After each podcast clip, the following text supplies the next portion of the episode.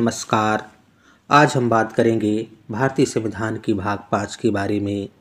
भारतीय संविधान के भाग पाँच में संघ के बारे में बताया गया है। इसके अंतर्गत कुल पाँच अध्याय हैं। अध्याय एक, कार्यपालिका के बारे में है, जिसमें राष्ट्रपति और उपराष्ट्रपति, प्रधानमंत्री और मंत्रिपरिषद तथा भारत की महान्यायवादी के बारे में बताया गया है। अध्याय एक, कार्यपालिका में कुल सत्ताईस अनुच्छेद अनुच्छेद बावन से लेकर अनुच्छेद अठहत्तर तक है। अनुच्छेद बावन के अनुसार भारत का एक राष्ट्रपति होगा और अनुच्छेद तिरपन के अनुसार संघ की कार्यपालिका शक्ति राष्ट्रपति में निहित होगी और वह इसका प्रयोग इस संविधान के अनुसार स्वयं या अपने अधीनस्थ अधिकारियों के द्वारा करेगा तथा संघ की रक्षा बलों का सर्वोच्च समादेश राष्ट्रपति में निहित होगा और इसका प्रयोग विधि द्वारा विनियमित होगा। जय हिंद जय भारत।